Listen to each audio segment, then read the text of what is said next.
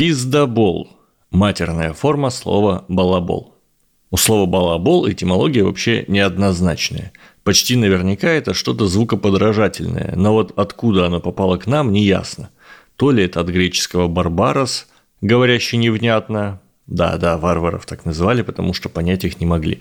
То ли от э, древнеиндийского «балбалакароти» заикаться, то ли с древнееврейского, то ли из татарского, а может и сами придумали, поди сейчас разбери. В современном русском пиздобол отличается от балабола не только по звучанию, но и по смыслу. Балабол – это больше болтун, тот, кто много говорит и в меньшей степени лжец.